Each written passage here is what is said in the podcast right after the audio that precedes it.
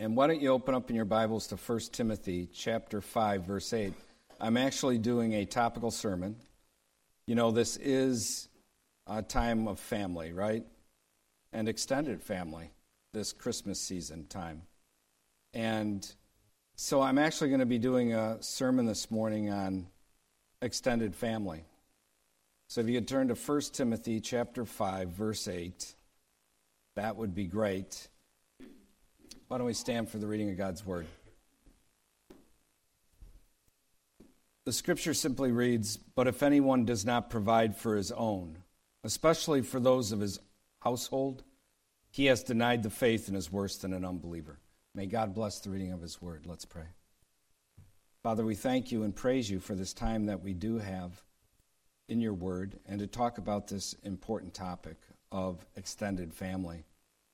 I pray that you would use it for good and that you would help it to equip the saints that they might do right by you in all areas of life, including this area of family, and today in this matter of extended family.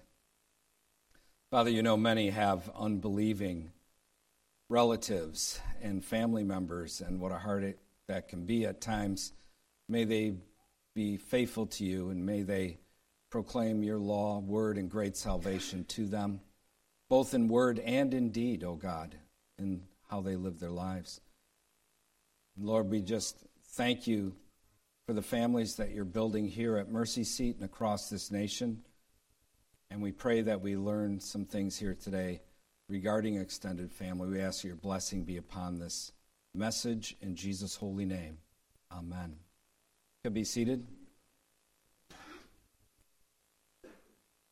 So I was actually asked to preach, um, to speak on this topic for a online conference that took place just a few weeks ago. And I thought, you know what? I'm going to actually, I got a lot of feedback from that, positive feedback from that. I'm going to preach this as a sermon to Mercy Seat, um, as that conference seemed to have had little, you know, in the grand scheme of things, little reach to human beings, to people, numbers wise. Um, so I thought, I'm going to talk about this. And when I was asked to speak on the topic of extended family, the topic of extended family, particularly my topic was reconstructing extended family. Reconstructing extended family. When they asked me to speak on that, I was like, okay. Um, my first thought was, ditch that talk. You don't want to talk about that. I've never talked about it, I've never really given much time to it.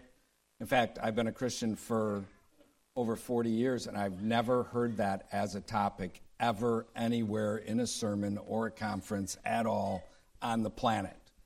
I mean, most of us are just struggling to establish immediate family, right? And do good there because family is in a world of hurt in America.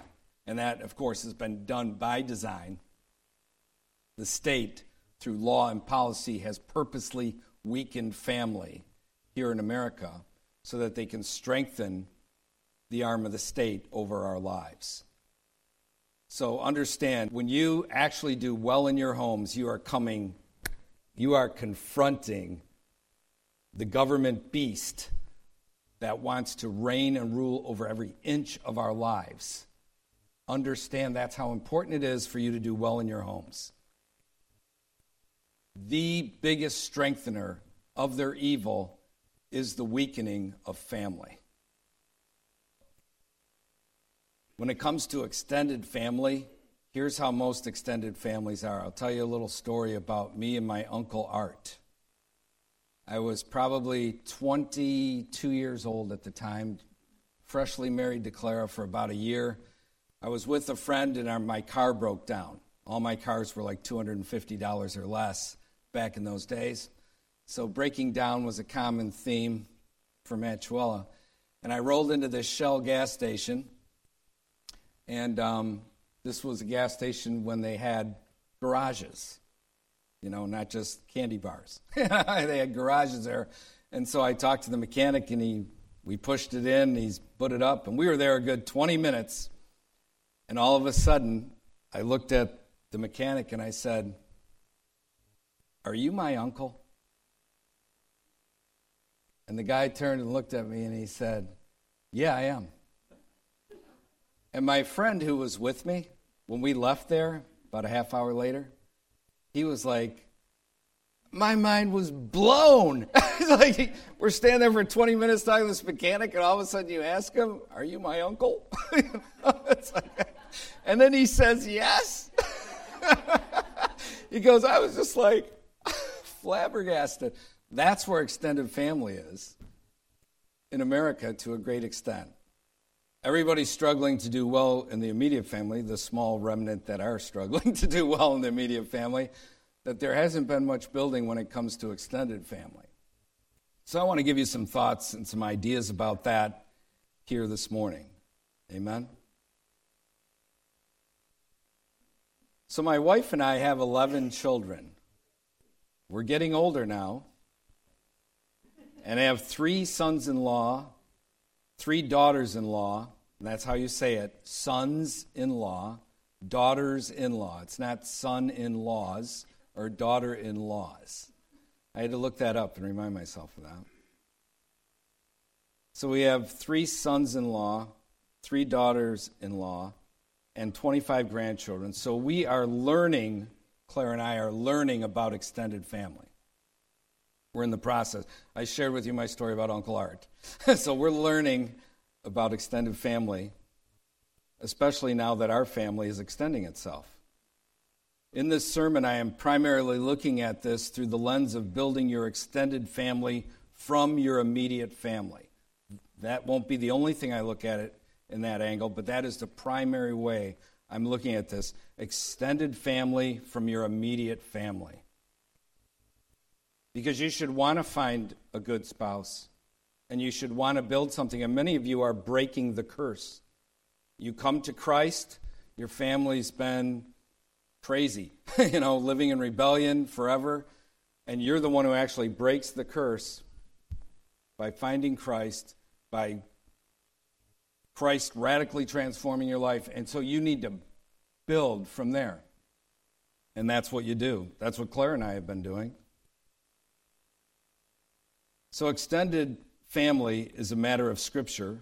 Our text here points out that extended family is a matter of Scripture. The text reads, But if anyone does not provide for his own, and especially for those of his household, he has denied the faith and is worse than an unbeliever.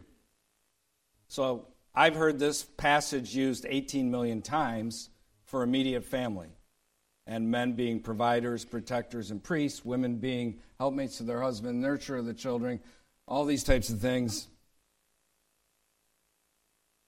But you do understand extended family is spoken right here in verse 8.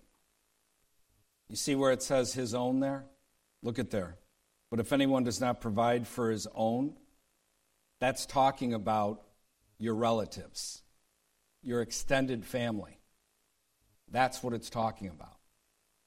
So here we see that this matter of extended family is a matter of Scripture that you have a duty beyond your immediate household, as he says, especially for those of his household. That's your primary task, is your household.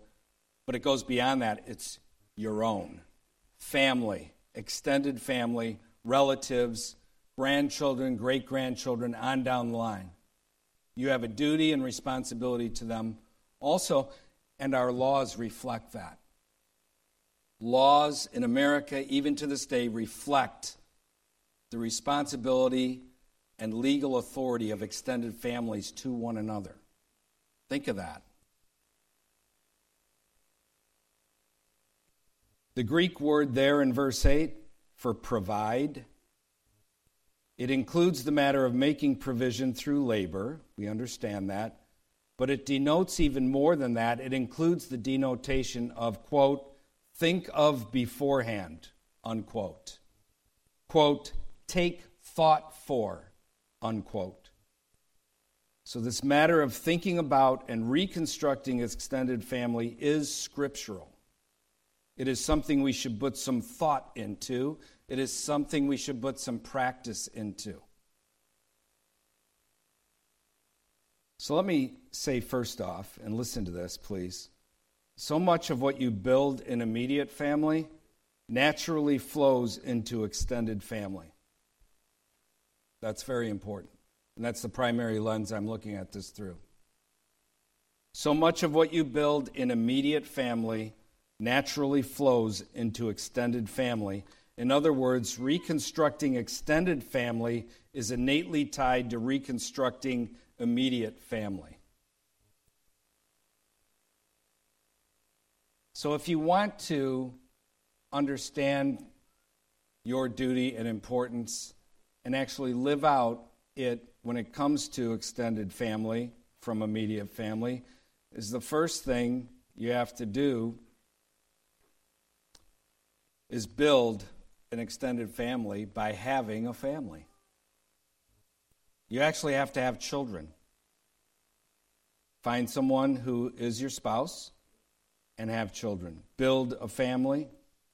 The current state in America in the West is one of familial suicide. And I've talked about this before. Last year, 1.69 children born per couple in America. You need 2.1 just to replace yourself. America is committing familial suicide. In most of Europe, whether east or west or in Europe, they are committing familial suicide at even a swifter rate than we are here. 1.24, 1.22, 1.29, common for every. Con- they are exterminating themselves. And now that media, American media, and birth control have made it to Latin America, for example, Latin Americans, some of the countries there, aren't even replacing themselves anymore either. If you know anything about Latin America, family was once very important to them. And what is the number one thing that scholars point to? It's like going off a cliff if you look at the numbers for Latin America.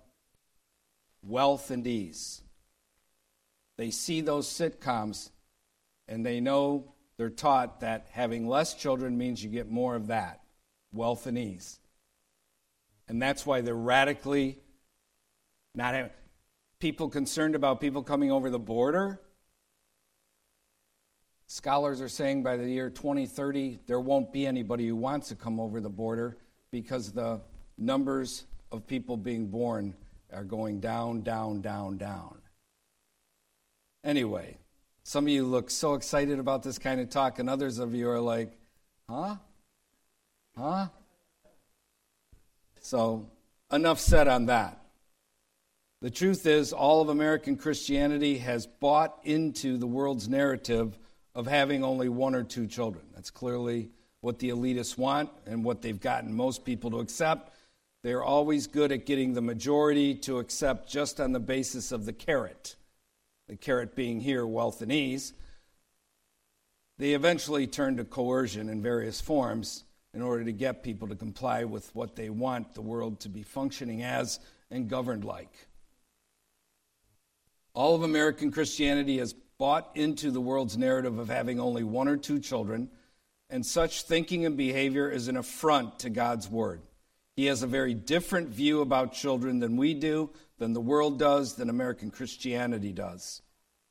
Everyone is drunk on wealth and ease. Therefore, having one kid like you would a betta fish in a bowl. How many of you have ever made the mistake of putting two betta fish in one bowl? Okay, not good. Um, or having two kids like a couple of goldfish in a bowl. That is what most people view children as this little nice commodity on the side. It is the desire of both pagan and Christian alike to re- keep their homes at one to two children. When we abhor children and want only one or two, or even if we're a crazy radical and want three, as a society, that has negative implications and consequences all through society. I hope you heard that. It has negative implications and consequences on all of society, including the destruction of family itself. If you do not have a big family, I'm talking about six or more children, you cannot understand what I am saying. When you have a large family, you more readily see it. And I have written and done sermons regarding this important matter. There is a blindness to it by virtually all of society, these negative implications and bad consequences. There's a blindness to it by virtually all of society because they too have gone along with the narrative of having one or two. Found it interesting. Someone sent me something that Elon Musk wrote talking about these very matters. Elon Musk, I don't have any kind of great appreciation for Elon Musk. I know some people who do, but I don't. And here he's writing about these matters how we're destroying ourselves in Western civilization by virtue of the fact people don't want to have children. You know how many children Elon Musk has, right? Six.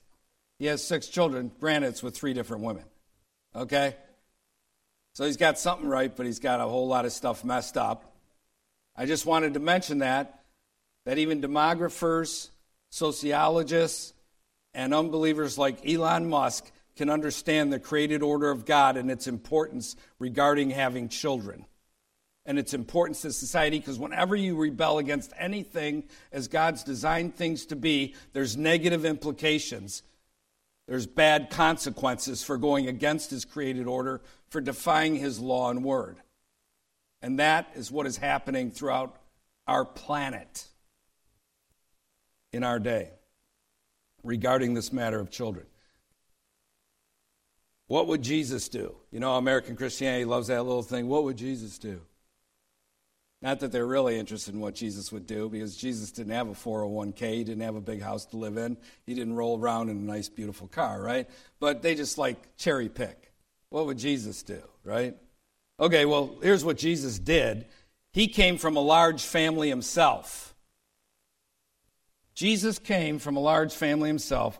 Mark 6 3, you can mark that down.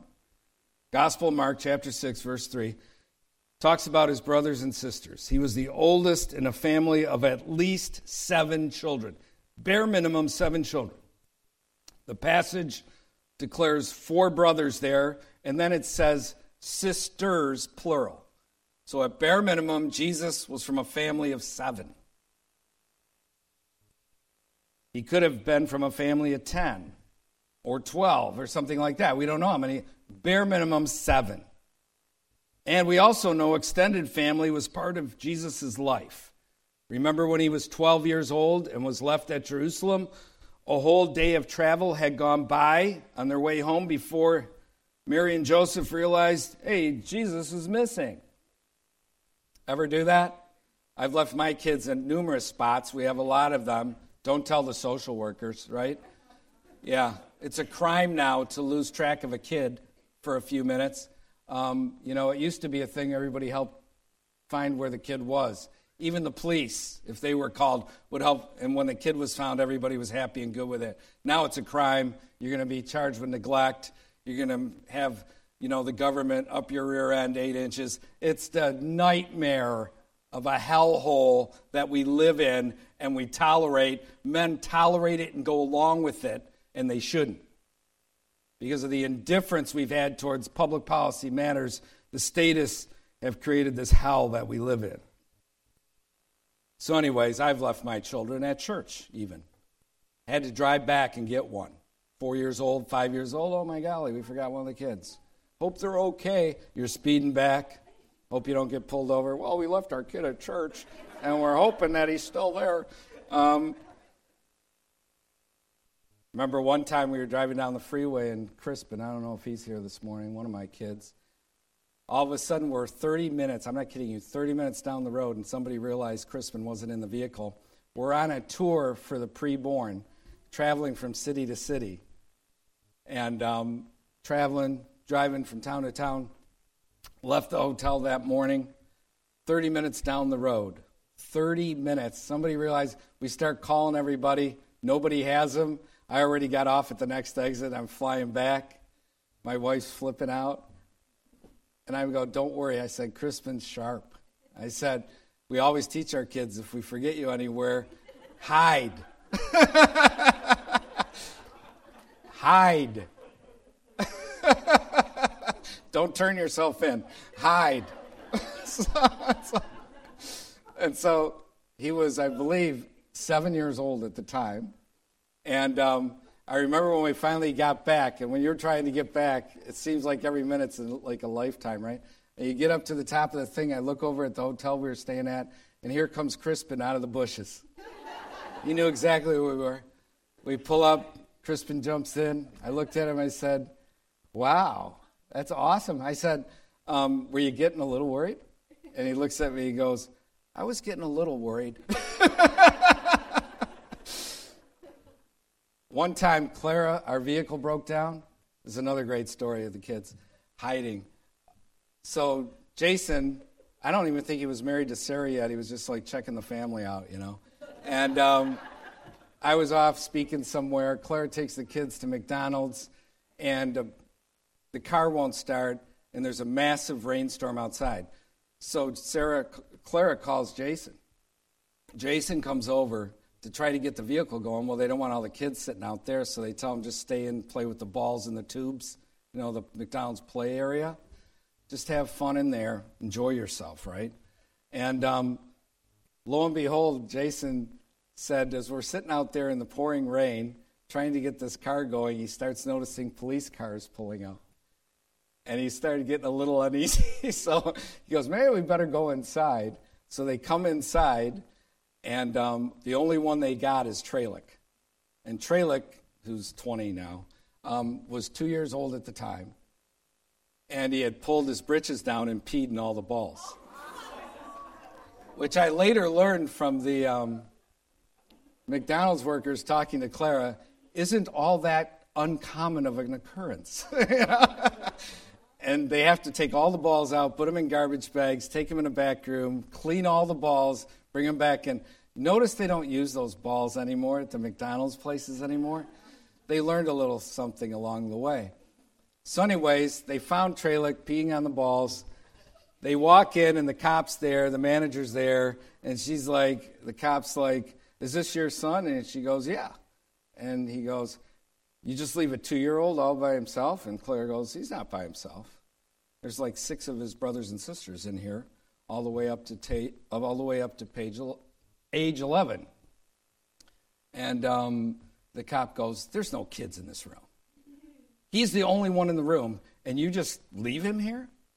And Clara goes, No, they're all here. And then she goes, Hey, kids.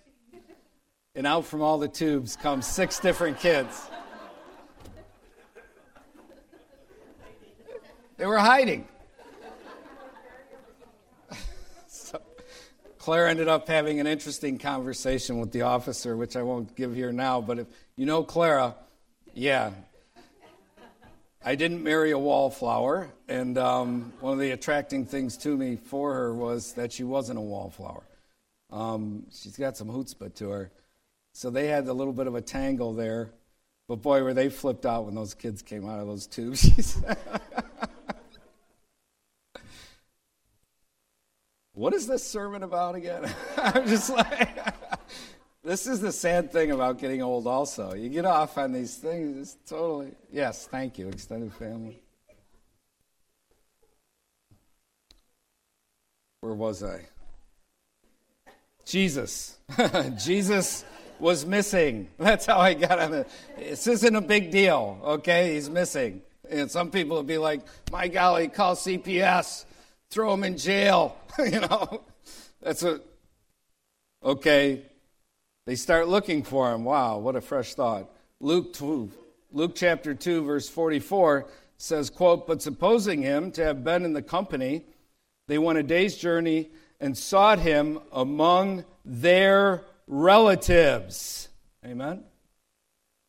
Large family, extended family was part of Jesus' life. Jesus was from a large family an extended family was part of his life. So, first you have to marry, and then you have to actually have children if you want to build a family and develop extended family from a Christian foundation. Second, once you have a large family, there are two very important things you should institute in your building of a family. Number one is family worship, mark that down, men. And number two, second is building businesses. And both of these naturally flow into extended family. So let me talk about both of them briefly.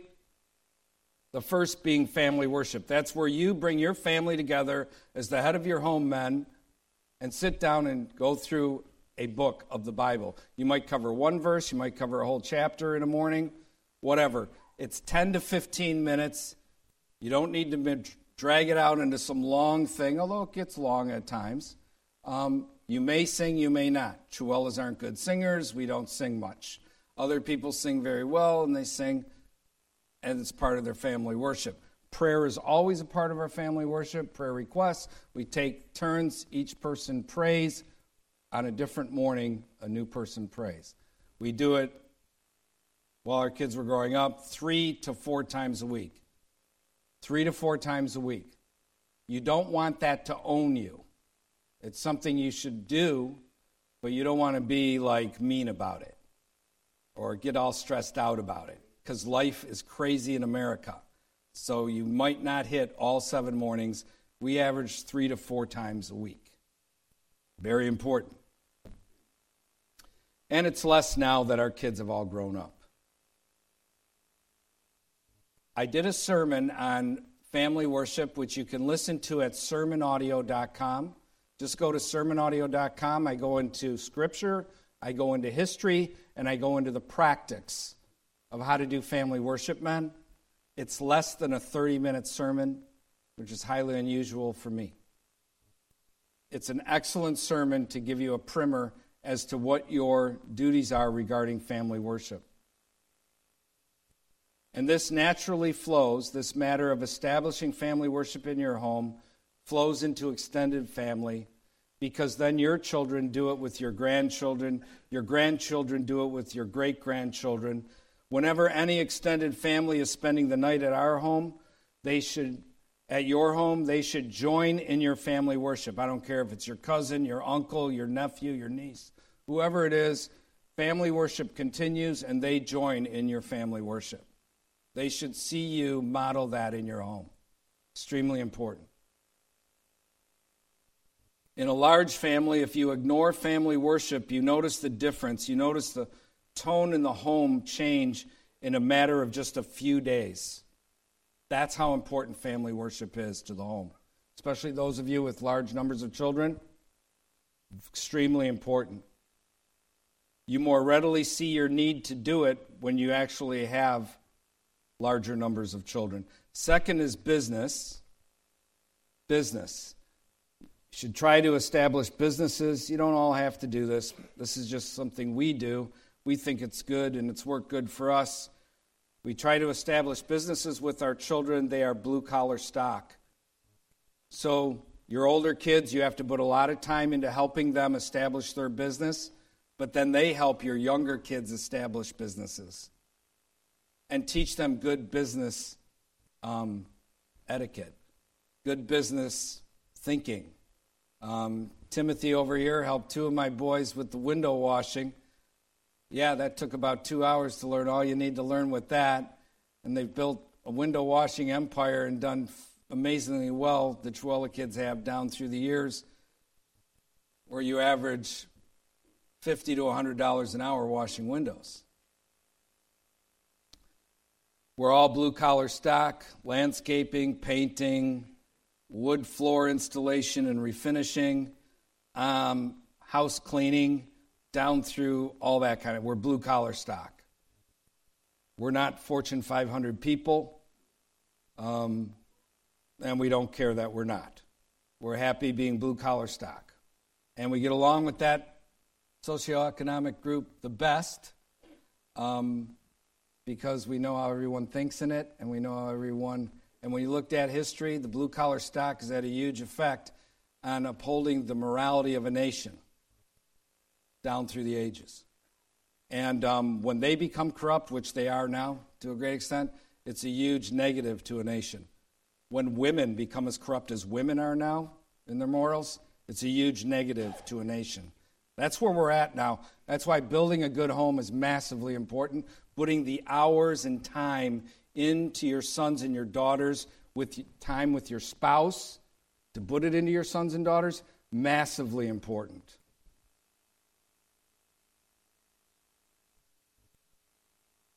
So, what we do is we sit down with the kids and we ask them, What do you have an interest in? when they're like 13, 14 years old. They all have an interest in making money, especially the boys. They all can't wait to get out of the books and start making money and working with their hands. So we keep them in the books because that's important, but we don't drown them in the books like the public education system and all of American Christianity education system has tried to replicate.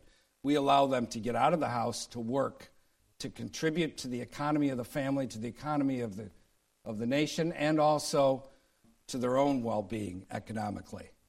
We teach our kids many things. We take 50% of what they make, we put it away, save it for them for a large item or to take when they leave the home. We teach our kids to tithe. These are all important things. Businesses are important. And as time went on with the businesses that were founded, we saw how it moved naturally. Remember, I said naturally, it flows into extended family, where we saw the nephews and nieces beginning to work for their aunts and uncles. And now things have moved so far along in our age spectrum that some of the uh, aunts and nephews at times work for, uh, um, some of the aunts and uncles at times work for the nephews and nieces. Because we have the thing where some of the grandkids are older than our kids. Pretty cool, right? So, my point is simply this extended family just happens naturally as you continue to build in these two areas. It is all just a natural flow to extended family, this matter of building businesses. By the way, we do the business thing in part because we believe the nexus of the economy should reside in the family, not the state. The statist hell we live in is sustained because the state has annexed the economy, harnessed it for their own ends, takes the strength of people's sons and daughters for their own ends. That's what the state does. And their ends include the destruction of the family. Because every good statist knows that in order to strengthen the state, you have to weaken the family. So we try to keep the economy within the family, within the home. Have as little relationship with the state as possible. We actually believe the state has massive limits, as revealed by Scripture and also by our Constitution here in America. Now, let me say something to mom and dad, the oldest living of any generation. I'm talking to mom and dad if you're the oldest of your lineage, oldest living of your lineage at this time. I've now entered being the oldest, the patriarch, as both my mom and dad are now dead and with Christ. As you age, you and your wife become the patriarch and the matriarch. Your position to extended family at that point including grandchildren, great grandchildren, and even your own siblings and other relations, nieces, nephews, cousins, etc., becomes large. Your influence is massive at this stage in your life if you have been building. And you continue to build at this stage in your life. Your influence is huge. It changes some. So I want you to understand a little bit of the change.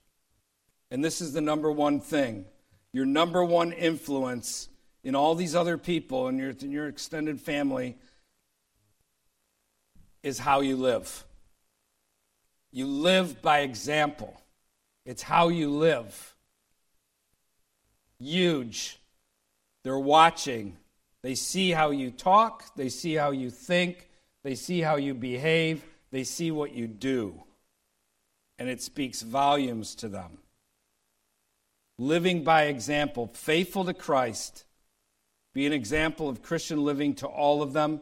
That is number one thing. The influence you have, by virtue of the fact that you are now the oldest, it has that influence upon the younger. Even in this culture, which tries to demean older people, wants to kill off older people, there's something within God's created order that young people understand there should be something better about older people. When I was a kid, I always viewed older people as more moral, as more decent, as more experienced, having more to offer to culture than me. Even though I lived in a culture that wanted me to believe that anyone over the age of 30 was a pile of garbage and that we were the great generation. And unfortunately, that's how most of the college students think now. That their generation is the awesomest thing, and you guys all were worthless dopes who are older than us. It's a sad thing to watch. If you've done well in training and instructing and loving your children, training, instructing, and loving them, you have to put hours into your duty, men, into your duties, moms. You will be sought after greatly when you reach this older age in your life for advice and counsel. Smart young people understand they can benefit from the advice and counsel of older people, especially those who have lived faithful and true to Christ. Smart young people understand they can benefit from the advice and counsel of older people, especially those who've lived faithful and true to Christ. And if you have done well with your home, you become paramount. Whether you are the patriarch or the matriarch, you understand your head is now on the chopping block. You're the next to go. If you look at your life in quarters 20 years to 40 years to 60 years to 80 years, and you're pretty much done. You might be shorter, you might be a little longer, but that's about it. When you hit 60, your head's on the chopping block, you're in the last quarter, you better start running hard. It isn't time, you run differently. Understand that. And there's something else, things I could say about that. Strength isn't your main forte anymore. This and this is. The glory of a young man is his strength. The glory of an old man is his wisdom. You're supposed to have learned something. The impact, what you can impart to people is different, but you must keep running. You can't just go off in a corner somewhere and keep it to yourself. You know, join some geriatric society where you go down to that place in Missouri where all the Christian shows are on and, you know, hang out like you're still in the eighth grade, line up to use the toilet, line up to get on the bus, you know, all this kind of. No, you should have built a family. Family should mean something. Your community, your church, these things matter. You impact people, you need to impart to them. And you don't have to wait till they come and talk to you. Sometimes you need to walk across the room and say something to them, something you have insight of that you see, something that will benefit them, something that will be good for them. So, living as an example is massively important, and I don't mean living as an example like some sweet little fellow or gal like American Christianity, and the stench of their pietism has reduced Christianity too. I mean, as a man, and I mean, as a woman, I mean, true manhood, I mean, true womanhood. And I've preached about those things and can do a whole other sermon on that. Number two, you reach this age, teach your kids to read, read, oh, and read. Your grandkids, your great grandkids, Teach them to love to read. You should have done that with your children. You'll learn that some love to read more than others. Eventually, you notice all your kids, well, most all your kids, end up loving to read at some point in their life, and definitely more than they used to. Reading is massively important, and you, as the older person, can give them things that are massively important for them to read. You've read some stuff, hopefully, throughout your life that has a huge impact, and you know the best stuff. And so you impart it to them. Age appropriate. Number three, watch the grandkids.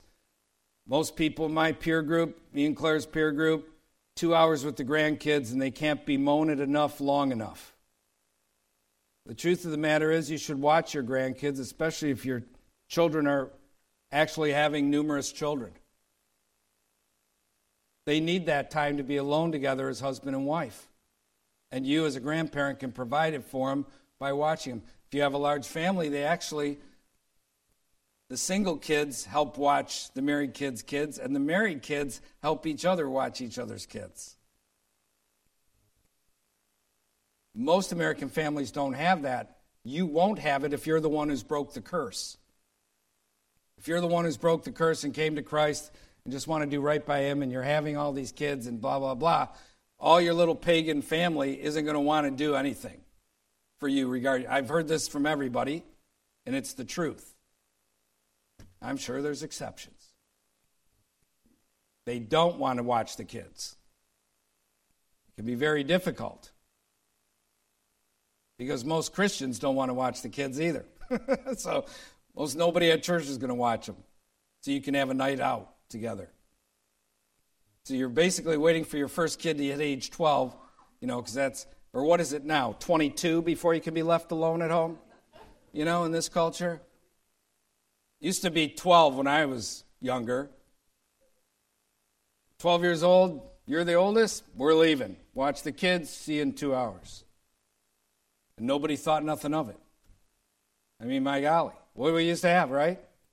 The youngest Pony Express rider was 11, and most of them were 13 years old. Many of them were 13 years old. Look what we've made young people into little babies who we leave in perpetual adolescence and never let grow up, take on responsibility, mature, and make something of themselves. Some of your most productive years when it comes to risk, when it comes to inspiration, is the very years they want to keep you in a dopey building in secondary education and then college. And they like wring it all out of you. So you're just that cog that fits into the machine that they've built. Right? Wow, that sounds harsh. it's because I've lived, it's because I've seen what it is. And you should bristle at it. You should not want to conform to it. You should want to think outside the box and do something different, build something Christian. I see some of you young people out there. You are radicals, man. I can see your eyes glowing at this point. The harsh stuff I said, the only reason it seems harsh to you is if you don't understand the destruction that they've put within this culture by design. Understand that. When you understand that and you get a glimpse of it for what it truly is, you will despise what they've done and you also want to do right in every area of your life in opposition to the evil that they've concocted. And the most rudimentary place it begins is with yourself and your family. That's where it begins. So you got to do well there. Amen. And don't let people tell you it's, it's either family or politics. It's either, no as good men, we're involved in public policy matters. It's not an either or. If you haven't been doing good well at home and you've been overly involved in political matters, you strengthen what needs to be strengthened at home.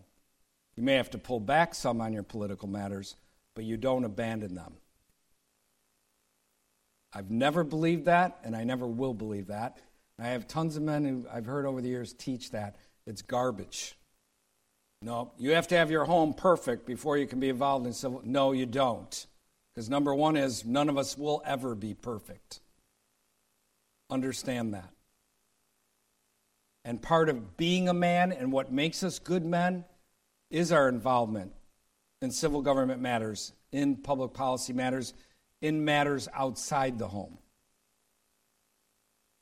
So understand how important that is, men.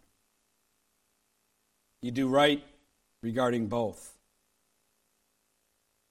So, anyways, watch the grandkids. Here's some things to ponder regarding extended family. Ponder this why is the immediate family so important? Ponder this what are the responsibilities of the immediate family members to each other? Ponder this why are family relationships even more important than relationships with friends? Ponder this why is the extended family also important? Make some short and long term goals. Okay, I want everybody who's 18 years old or under, tell me how long. Uh, do you have a list of goals? Raise your hand. 18 or younger. Holy cow. You guys are going to take over the world. You know, when I started making goals, I think I was like 48. I thought why would I make goals? I'm busy living. I'm just trying to keep the plane flying. you know, it's like, goals? Goals are good. And when it comes to the matter of extended family, short and long range goals to help you draw closer to members of your extended family are good. You just wishful thinking, it won't happen. You make a goal, you make it happen. You will probably wish to use this year's calendar to help you organize your plans. An actual paper calendar. I like paper. I don't like using my phone device. There's something weird about that. But if that's how you roll, it's the term now, right? Roll. That's how you roll, then just use your device. But here's some things you can do visit a different family every Sunday, or every other Sunday, or regularly on another day that would be convenient for you. Number two, send birthday and anniversary greetings. Number three, write regularly with cousins of your own age. Number four, help organize a regular extended family meeting, kind of like a family reunion of sorts. Number five, organize a family newsletter. That's a little anal. Don't do that one. Number seven or six, set up extended family traditions. Number seven, set up extended family photo album. Number eight, exchange family histories and family group sheets. Number 10 or 9, pardon me, plan to visit relatives who will be having who are having who are getting married. Actually go to their weddings. How many of you go to family reunions where there's literally hundreds of, pe- hundreds of people at your family reunion every year? How many here? Look at that. Not one hand. You know what? When I was young, it was common. And I went to them. Over 400 people would be at a family reunion. Because people actually had kids and they stood stayed in contact with each other, and family mattered. The government the state has made it so it's all separated. We're all like little individuals. Now we're down to our little devices. I got my little device. And you got your little device.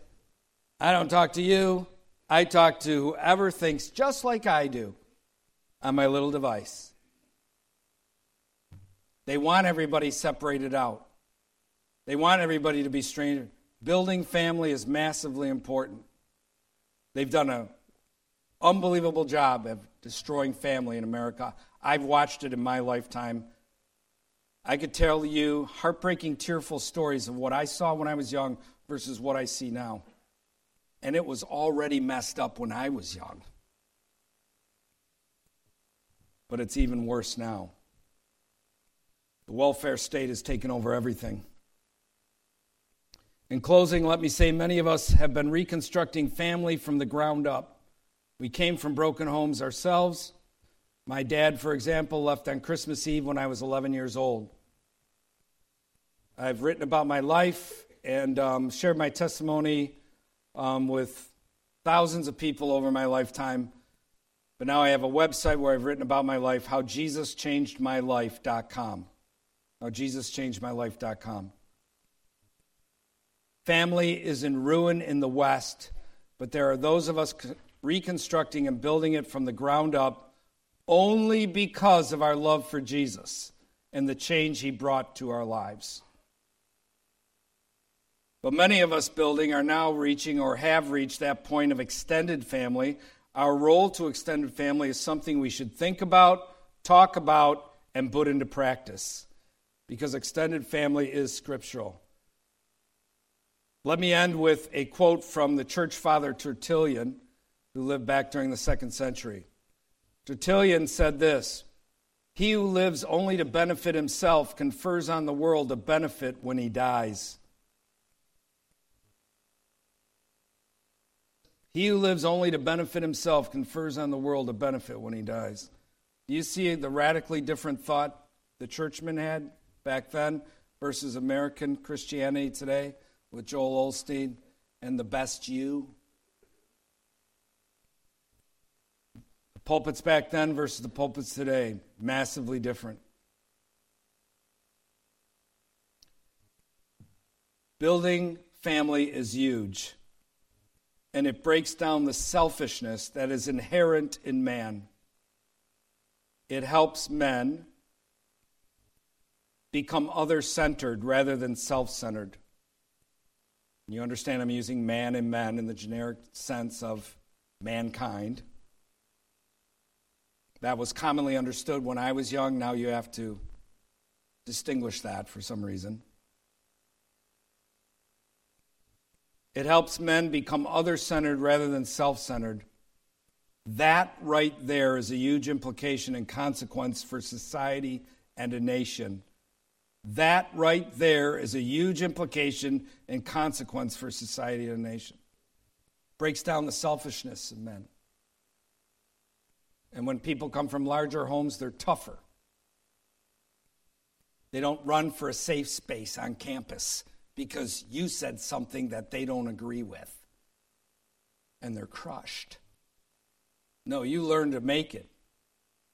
Have you ever been to my house when we kill chickens?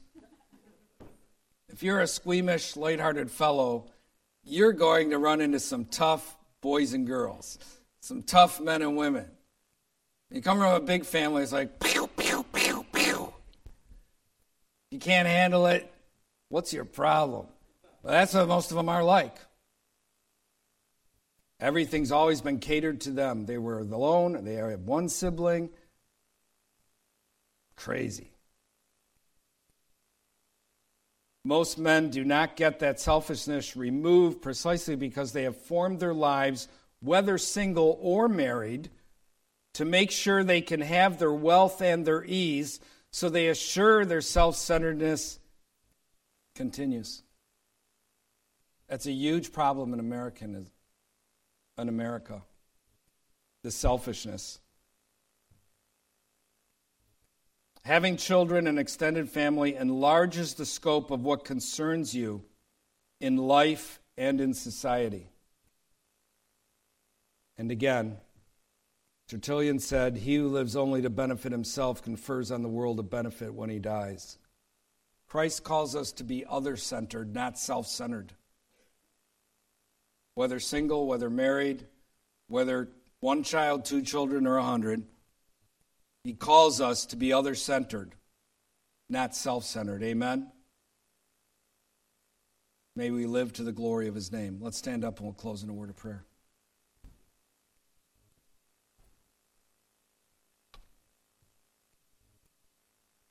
Father, we thank you and we praise you for your goodness to us. We rejoice in you that we were able to have this time to talk about this important matter of extended family, which brings up the matter of family itself and immediate family. And Lord, I just ask and pray that each one here who's married would do right by you, whether husband or wife. Children also, God, may they do right by you, desirous to live for you, to be a blessing and benefit to others within the home, not to just think of themselves. Lord, I ask and pray that you build your kingdom in each of our lives. Lord, those who desire to find a spouse, and I know numerous here who do, O oh Lord, I pray in your due time you bring the right one to them, O oh Lord, and that they know it, and that things work out wonderfully, and that they're able to build something, this holy thing called home. They're able to build that, O oh God with someone they can spend their life with. Lord, we thank you and we praise you for your goodness to us. And Lord, we ask and pray that you continue to cause us to be hungry for you and to live in obedience to you. I thank you, O oh God, for your goodness to us. We thank you for the days you've given us. Lord, you see our hearts break for those who are going through such difficult times now. Again, we pray for the Rosh family, oh God. Bring healing, strength, provision. Lord, the Stefaniak family, um, the Denny Green family, Lord, bring healing to each of them. Meet all their needs. Draw them all closer to one another through the hardships that they're going through right now, Lord. May each of them, whatever their station is in life, may they do it right by you according to your word and your law and how they govern themselves, O oh Lord, how they are your witnesses in the earth. Lord, we thank you and praise you for your goodness to us. We ask that you watch over us. And we ask these things in Jesus' name. Amen. May Christ be praised. You could be seated.